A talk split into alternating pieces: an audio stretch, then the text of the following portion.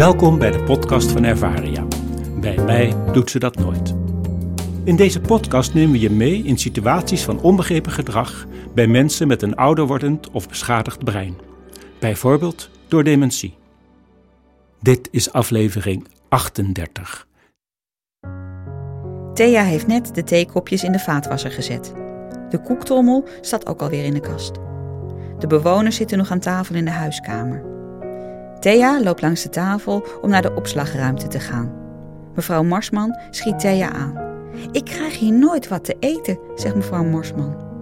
Jawel hoor, u heeft zojuist nog een koekje gegeten bij de thee, antwoordt Thea.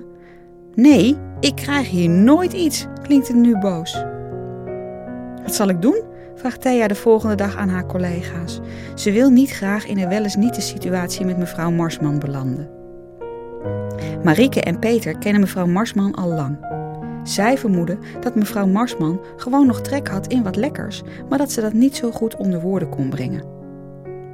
De volgende keer dat mevrouw Marsman zegt dat zij nooit wat krijgt, zet Thea een klein schaaltje met drie koekjes bij haar neer.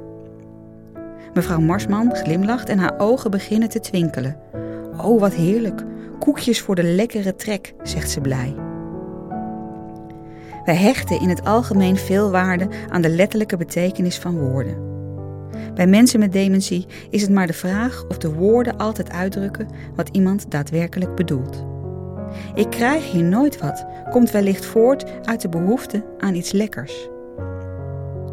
Mensen met een gezond brein pakken wat uit de kast als ze zin hebben in wat lekkers. Maar als je brein beschadigd is, is het precies onder woorden brengen wat je graag zou willen vaak een stap te ver. Het is aan ons om dat te begrijpen, zodat we niet in een ja-nee-discussie terechtkomen. Als je brein hapert, komen de woorden direct uit je gevoel. Neem die woorden niet te letterlijk, maar zoek naar welke verbinding de woorden met het gevoel maken. En daarmee vind je vaak de behoefte achter de woorden. Meer informatie is te vinden in ons boek Bij mij doet ze dat nooit. Je kunt ook de website www.ervaria.nl bezoeken of mailen naar info.ervaria.nl. Bedankt voor het luisteren.